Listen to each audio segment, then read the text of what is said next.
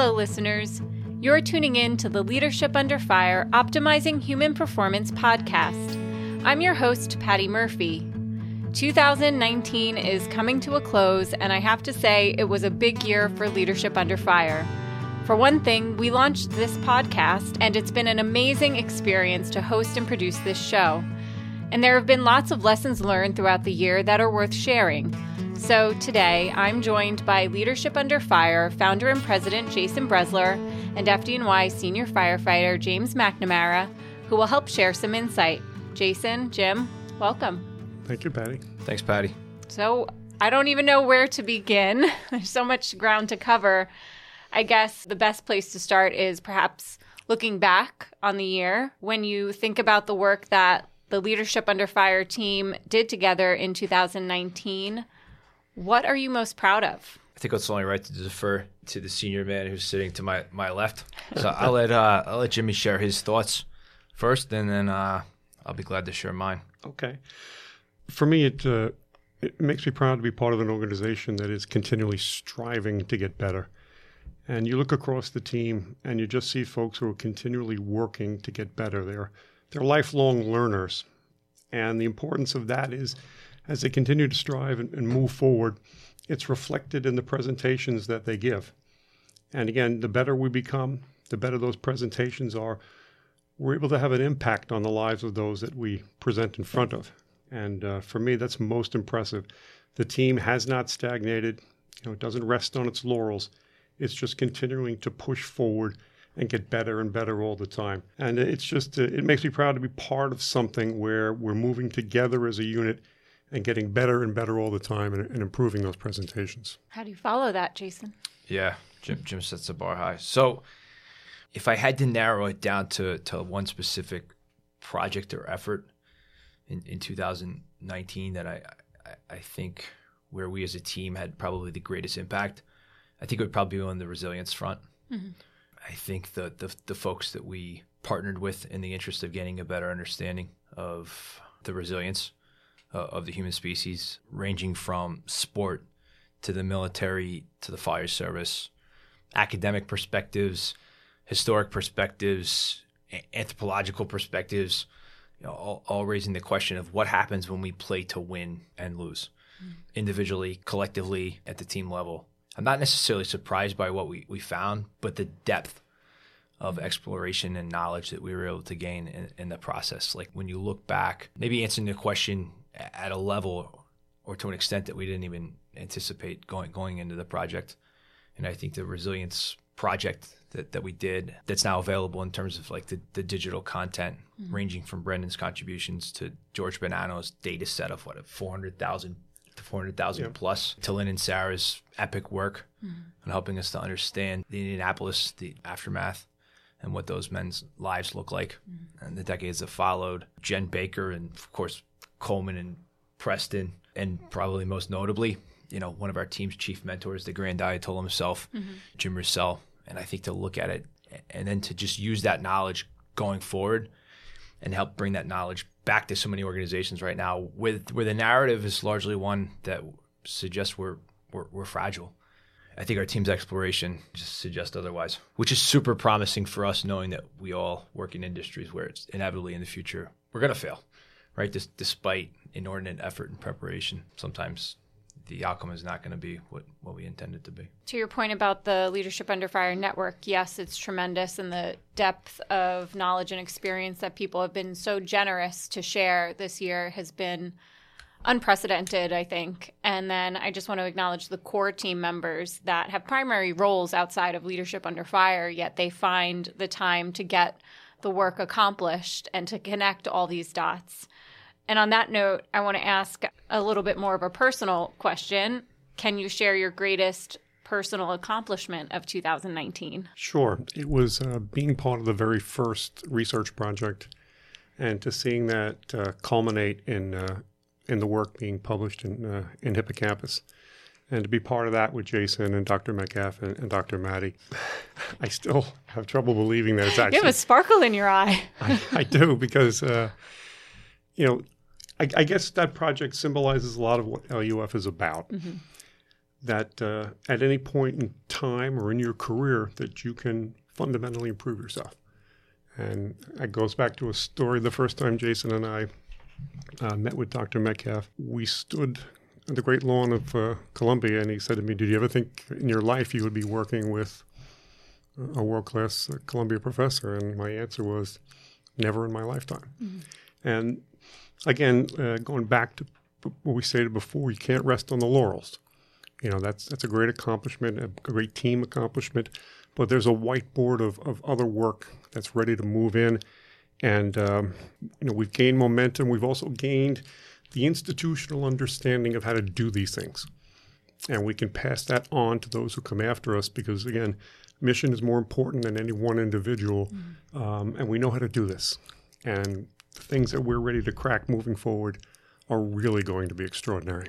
What about you, Jason? On a personal level, I'm in the process of completing my first full year of, of fatherhood, right? Which pre- has presented certainly an, an array of, of challenges, but more more significantly rewards, right? And a level mm-hmm. of fulfillment I, I, I didn't know possible. Not to sound cliche, but I, I think all of us that, that serve in tactical organizations that serve the greater good and have an explicit mission of protecting life, property, the citizenry that we serve, it's not lost on us how, how significant that is. But man, holding a, holding a little baby and then watching her grow and, and develop, if that doesn't give you a newfound appreciation for, for how precious and valuable life is, I, I don't know. I don't know what, what would. So then it really it really forces you to, to spend time, sometimes as, as, as brief as those episodes may be, just because there's so much going on in each of our lives, really asking yourself about what really matters. Mm-hmm. It, it definitely forces you to spend some time thinking about how you can become a better version of your of, of yourself. Yeah, no, that's that's probably my greatest uh, personal accomplishment. It's, it's been... Um, Ah, what a, what a fun and phenomenal. Certainly not without challenges. Some restless nights along the way and some some some moments where I went right to center or fell off the backside of the curve in ways that I'm not necessarily proud of. But ah, it's been, it's been awesome. Really happy for you and your family. Thank you. So can you both share with our listeners what your biggest professional challenge was this year? I guess the biggest challenge is just... Uh, trying to manage the, the time constraints. But again, if, if it's if it's that important to you, uh, you'll find a way to make it happen. Uh, there's simply not enough time in the day, but if we get better at managing it, at the end of the day, hopefully we'll be able to stay on track and, and, and continue to push forward. Thanks. Jason, can you share your biggest professional challenge? Yeah, my biggest professional challenge in two thousand nineteen, probably on two fronts. One would be continuing to navigate this ordeal right. with the United States Marine Corps, the never-ending ordeal. I've gotten to a point where it's just kind of part of my life and part of my existence. And I'm so blessed to have so many great people in, in my corner that lend support from time to time, you know, ranging from Chief Richardson to Danny Murphy to, to Chief Ginty to Commissioner Cassano, my father, et cetera, and so many Marines. But the reality is every few months it rears its head and it's It's time to buckle down and do and do business, and uh, it requires just a certain uh, mindset as I navigate that. But then getting promoted out of the firefighter's rank, having to leave Rescue two, it was certainly bittersweet, but you know, all good things come to an end. And um, one great season or chapter of life ends and another begins. The challenge is you leave a place with a group of guys that you worked for a number of years and are some of your closest friends, and you have a great understanding of how what their capabilities are, and you're just constantly learning from these guys and, and blown away by what they can do under pressure. And you're going to fires and emergencies on a pretty frequent basis with these with this group of guys. And now you get promoted and you go to a different part of the city where you don't know anyone. And I don't mean you don't know their capabilities under stress. I mean, sometimes you don't even know their names, right? And you're riding the front the front seat of a of a fire engine and you're going to fires sometimes with cumulatively maybe four or five years total. And it's a very, very different leadership role. It's a little unnerving, particularly if you think about the responsibility that you have. And M P I, not, not a shameless plug, becomes such a valuable tool for, for me in that role in ways that I didn't even anticipate as a firefighter in, in, in Rescue two. it's a challenge. But like Danny Murphy says it best. He says you're like you're you're a fireman, you're a firefighter. You, it's like going to the beach, right? You're going to the beach, have a great time. It's not, you, you respect the ocean, but you're having a really great time with your, your buddies. Now you get promoted. It's like taking your kids to the beach. Like you're still going to the beach. You're still going to enjoy it, but largely you're you're you're taking them.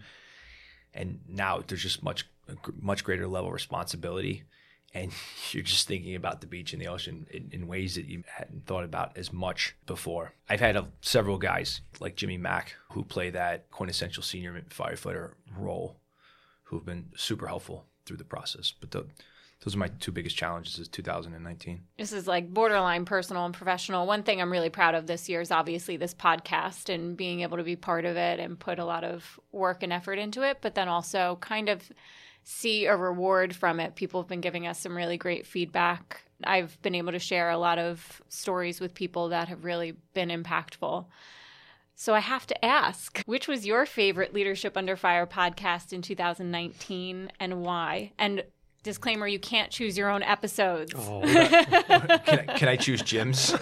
You can do that. You just can't choose your own. I would say the, the commander. Mm. Um, we had the opportunity to meet him a few years ago. And uh, to say he's a remarkable individual would be an understatement.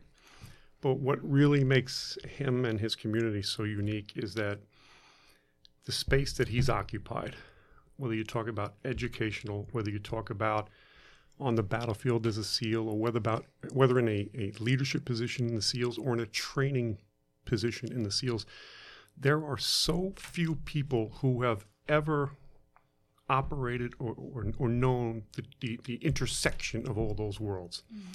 And that gives him a depth of understanding that so few people have ever had. And it's an enormous uh, asset for us to have access to someone like that who gives a perspective and, and, a, and a meaning to a lot of the things that we're looking to do ourselves. And I would also say with him, if you're a New York City fireman who was on his job in nine eleven, uh, we have a very special place in our hearts uh, for the SEALs and, and the members of the Tier one community. When the nature of the conflict shifted, it was the, the SEALs and the Tier ones who brought justice to those who perpetrated such incredible harm upon us, our city, and our nation. And uh, we are forever grateful for what they have done for God and country. Jason? Personally, my, my favorite episode this past year, undoubtedly, the Captain Viggiano, the two-part series.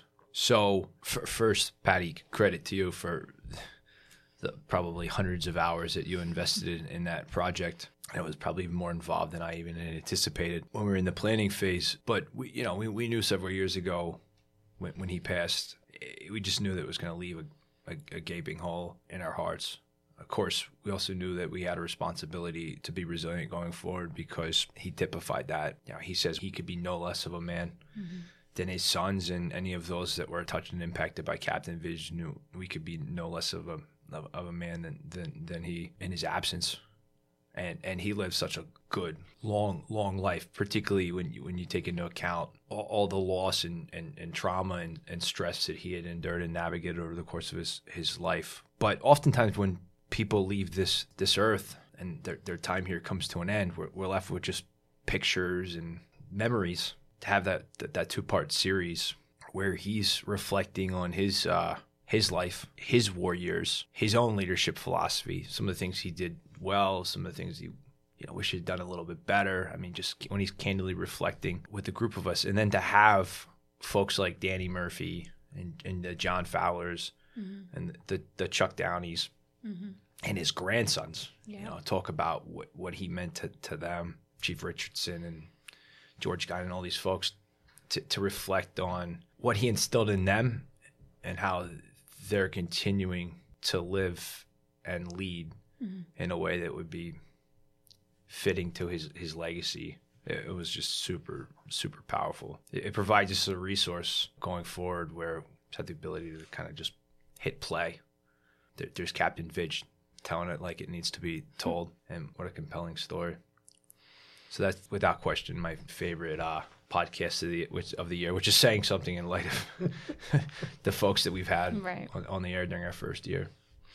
It was quite a feat to put that together, but, you know, listening to the content and then not just what was recorded, but even what was said outside of recordings, what was shared with me personally, like there's no way I could even start to explain like the purpose behind it, and having to just put that together. And I hope, and I think that we did do his extraordinary life justice by creating that historical record.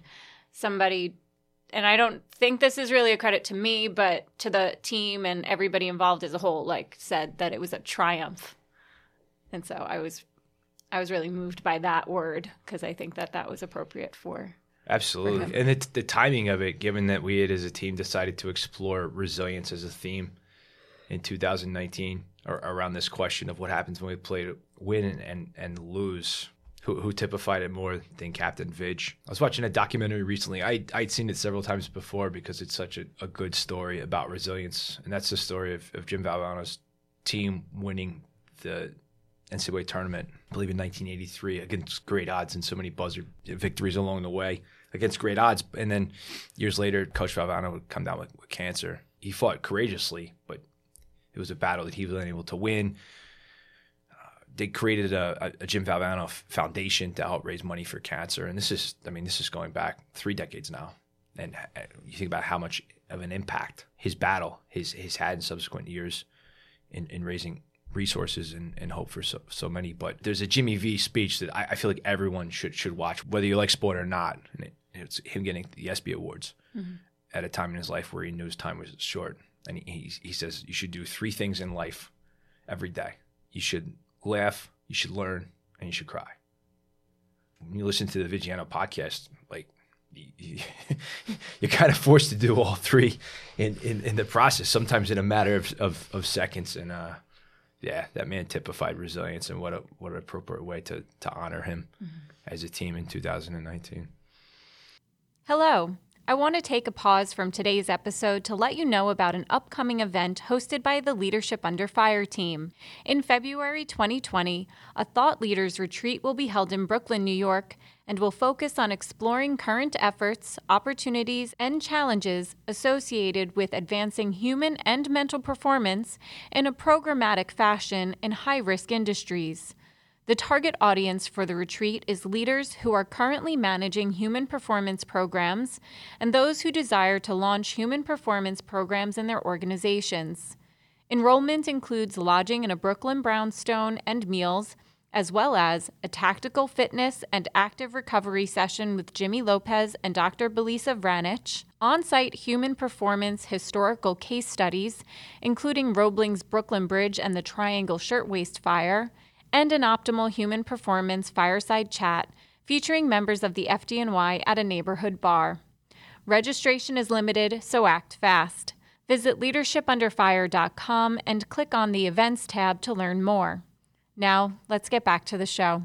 We brought up a documentary. You know, one of the reasons why we started this podcast was because the market is pretty saturated. That's how this conversation started. And we said, oh, how, how do we share what we're doing effectively, and decided that podcasting would still be the right medium for us.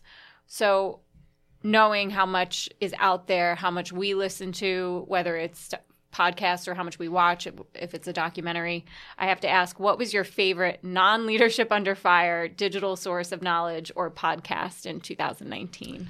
Well, my answer is going to be a little embarrassing, but uh, the lectures from Doctor Robert Sapolsky from Stanford are available on YouTube. And if you're tasked with trying to understand the, you know, the, the stress response, uh, no better access uh, than that. And to be able to to go back and rewind it over and over again and gain a deeper understanding has really helped, because in the first few years, we kind of gained a conceptual understanding of the stress response. But Sapolsky really gives you a cellular understanding of it, and that's really required as you move forward. Again, it's always about growing and getting better and never resting. And the deeper we understand that, the better we'll be able to address that. And to me, that's uh, that's my answer. I'm going to have to put that on my list. What about you, Jason? So uh, my answer probably isn't nearly as cerebral as, as, the, as the big guys here sitting next to me. Um, overall, probably continues to be Freakonomics. Mm. I don't listen to every episode. I just don't have the time in some instances. But I, I really like what Stephen Dubner and his team continue to do. And I, I think that their way of thinking, the way they go about breaking down a problem set or a trend, something that plagues society, or in some instances an endeavor to do something that we already do well better. I just think that it just do it in such a creative, sometimes fun way, rooted in critical thought. I think the process and approach that what they apply is just oftentimes an antidote of sorts to conventional wisdom or or the status quo, or just the laziness at times we're all guilty of, and not thinking hard enough about problem sets, or more specifically sometimes becoming lazy or less than thorough of our analysis, right? and, and tending to establish causation, right, in instances where at best it's it's mere cor- correlation. So that that for me is is uh, probably was top of my list for two thousand nineteen. On that note, we obviously talk a lot about reading and the importance of reading. What was the best book that you read in two thousand nineteen about leadership or human performance? I, Jim's throwing his hands up in the air. He can't. He can't stand me right now. Hold on. Can can can I guess what it is? And I'm sure and put you a can. wager on yeah. it. Do I know it? Why? No, I'm just saying. I, I think I know where he's already. He's already shown his hand. I don't. I don't know. He has, he's already shown. He has a hand. List of notes over here. I don't know what he's going to say, but I'm rather. S- Was it certain. Published this year? Oh, Jason knows. Uh, again, Sapolsky's work, uh, Behave, and then probably the starter. The best starter book is, is Why Zebras Don't Get Ulcers. Mm-hmm. Um, Jason and I talked about this a while, that the understanding that Sapolsky provides is that these two books will become absolute must-haves. They're foundational books uh, for us, again, as we as we march on to this understanding. And his understanding is just, he, he's he's one of a kind. And uh, again, have access to that. And it really helps us to dial in uh, to what the problem set is. And it also helps us as we attempt to frame you know, potential studies that are going to happen on our end. Mm-hmm. The better we understand it, the better we can ask the questions, so that when we partner up with our academic counterparts, we can really dial in to look at a specific problem set and hopefully be able to quantify it. It's exciting. I knew he was going to say Behave. I knew it. And it's a great book, but I disclaimer, I, I haven't gotten the whole way through it yet. It's not a light, it's not a light read. Yes. It's, it's certainly not something you can read late at night. when, when you're when you're tired, uh, but it's not the significance of, of it is not is not lost on me, and it, the significance of of Sapolsky's contributions is certainly not lost on me. My favorite book from two thousand nineteen was The Road to Character by Brooks, mm. and I think I had picked it up initially a few years ago, maybe read a chapter or two, put it down, and this past year I made a pact with myself I was gonna I was gonna finish it. Beginning to end in, in its entirety. I thoroughly enjoyed it. Brooks, a pretty prolific writer for, for the New York Times. I think it was like some of his own hardship and setbacks that he's experienced in recent years. It really was kind of the impetus for him to think about character and what the road to character looks like in light of what we know about life, regardless of, of, of our personal in, in, endeavor or profession. And he arrives at this, I don't even know if I'm doing it justice, but he arrives at this conclusion that suggests all too often in life, we're in pursuit of resume and pedigree virtue. Mm. Like the things that are not seasoned during that chapter of life look really impressive on a resume. But at the end of the day, what really counts are the eulogy virtues. Th- those virtues by which we're defined or characterized or described at the end of our time here on, on Earth. And going back to Captain Vig, there was the man that was, the, he lived his life on the road to character, not knowing when that road would end or where it would take him. But when you think about how he was eulogized at his funeral, yeah, The Road to Character was my was my favorite. Certainly something that I'll I'll revisit. And uh, in two thousand twenty, I plan to read Brooks's follow-on, as well as I promised the senior man over here that I'll finish. Uh, I'll finish Behave. Well, I did re- read something in the beginning of the year that wasn't published in two thousand nineteen, but it's not as in-depth of a read as these two books. It was When Breath Becomes Air. Hmm. It was a, a very quick read, a very engaging read. And really, I mean, I, after I was finished with the book, and I, I, again, I think I read it in like a day or two when I closed it, I had to sit with it for like a few minutes because it was that impactful. You know, kind, it really did leave an impression. Sure. And, and this whole concept of broadening, whether it's been an M P I or an L U F, it's, it's arguably the thing that has astounded me the most, how much our people are just devouring information. I mean, Tim Beef, he's crushing forty books a year. Yeah, we had a young fire officer uh, who we met several years ago, has attended several Leadership Under Fire courses, um, most notably spent a week with us on the farm in Maryland in October. He and Jimmy exchanged correspondence pretty frequently. I still don't know, but I'd like to know how many folks Jimmy corresponds with via email. It's it's impressive. So t- this guy Tim sends Jim an, an email, not in a boastful way, but he tells him that he's going to finish year having read forty-eight books, mm-hmm. just shy of, of his objective of of fifty-two. Mm-hmm. I mean, to Jimmy Mack's point, there are guys on the team and, and connected to the team in our network that are just absolutely crushing, yeah. crushing books. And people in our in, in this in this line of work, we really have to understand that they're not just competitive; they're hyper competitive. And that's part of, you know, that's part of the draw, whether, you know, you're in military, law enforcement, emergency medicine. These are driven people. Mm-hmm. Again, the Marine Corps really has done a great job with this, having the reading lists in different ranks. That's a fantastic model. And something Preston Klein would talk about, right, that we we train for certainty and then we educate for uncertainty. It's a mm-hmm. fantastic uh, way and a fantastic approach. It even impresses me with with my young guys. I mean, they, they really, because they want to get better. And um, it's a fantastic tool, and it's really, uh, it's, it's it's astounded me. Speaking about competitiveness, that's the perfect segue to my next question, which was, can you tell our listeners about your favorite human performance or sport story from two thousand nineteen? This is a story that we're probably going to put out next year on a page. It's about the American chess master, uh, Fabiano Carano.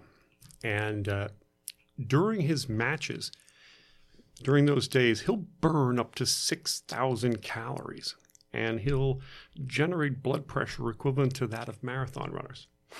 Now, you talk about something that opens up lots of conversation. Well, first, we begin to talk about the extraordinary fuel and energy demands of the brain. Uh, and then you start asking questions about values. If, if, if somebody's sitting down playing chess, you know, is generating this kind of value, well, what kind of values are firefighters generating? You know, when they push a line down a hole, they're searching above the, above the fire, or you're a chief commanding this. Or what if you're a police officer uh, doing a doing a traffic stop, or, or a paramedic attempting to render aid to, to a gunshot victim in a scene that's still hot? What kind of values do you think they generate? And another thing with this is we shouldn't be so fixated on, it, on attempting to know what the values are at the pinnacle of operations. We should be thinking about what are the values that we generate just in the course of our regular days.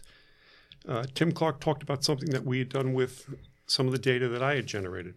You know, on a single twenty-four hour tour, uh, I generated a strain rate higher than, you know, ninety-nine percent of the people who wear this device. Mm-hmm. We don't understand that. And just the day-to-day operations, police, fire, how about even in the nursing community? What impacts are, and what kind of values are you generating? And that story opens up dozens and dozens of different kinds of conversations that you can have. And uh, I thought it was fascinating.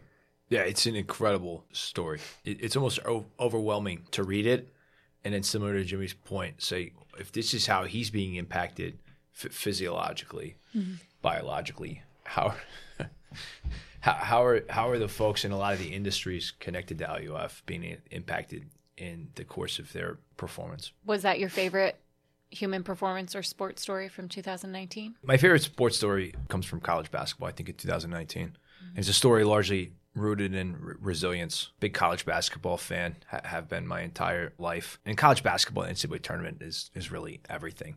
Like, no one really remembers at the end of the year who won the college. J- Jimmy's nodding his head. He played college basketball. No one's really, no one really remembers who won the, the conference championship. Everyone just remembers, largely who who played well into March, sometimes even early into April. Right? Who played for the smaller schools? Who was good enough to play, get an invite to the march, to the dance, the big dance in, in March? And oftentimes, the smaller schools, even just getting to go and play on that stage, is an honor, and usually your your fourteen, your fifteen, your sixteen seeds are sure to depart upon the completion of the first game. I don't I don't think a sixteen seed had ever beaten a, a one seed. Maybe maybe once, maybe, and then in two thousand, and then really for your bigger bigger time programs, it's all about Sweet sixteen and greater, you know, to the grade eight, Final Four, and then really who who wins the national championship.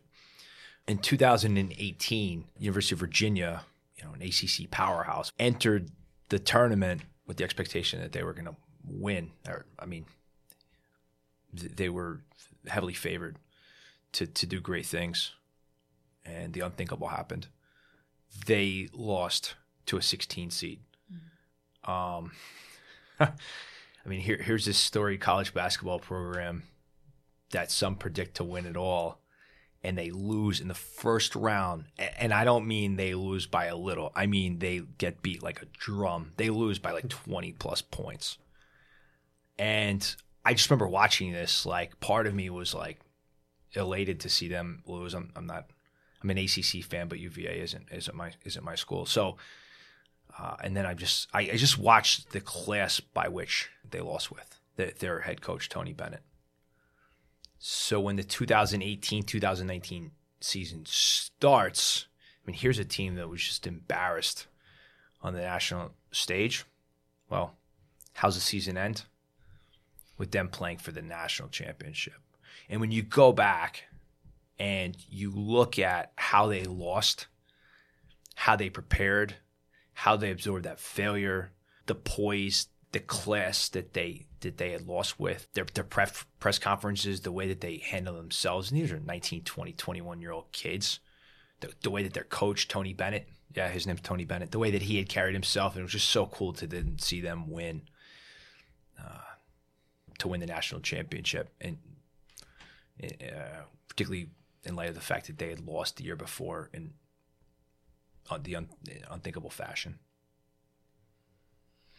My favorite sports story of two thousand nineteen is the fact that I completed the New York City Marathon on zero training. Yes. Yes. No, I actually thought the Breaking Two project was pretty impressive this year. Thanks for listening to our Year in Review episode. We discussed so much during this recording, we decided to break up the episode. Part two is scheduled to publish on Thursday, January second, twenty twenty. Please be sure to tune in. And if you haven't already, please subscribe to our show on iTunes or however you listen to podcasts. After you listen, please share it and tell the team what you think by rating the podcast or leaving a comment. Podcast episodes are also available via the Leadership Under Fire website. The Leadership Under Fire podcast provides a platform that helps to prepare performance leaders to navigate the moral, mental, emotional, intellectual, and physical rigors in high-risk and ultra-competitive settings by developing strength of mind, body, character, and critical thought. For more on this, visit leadership under fire dot com.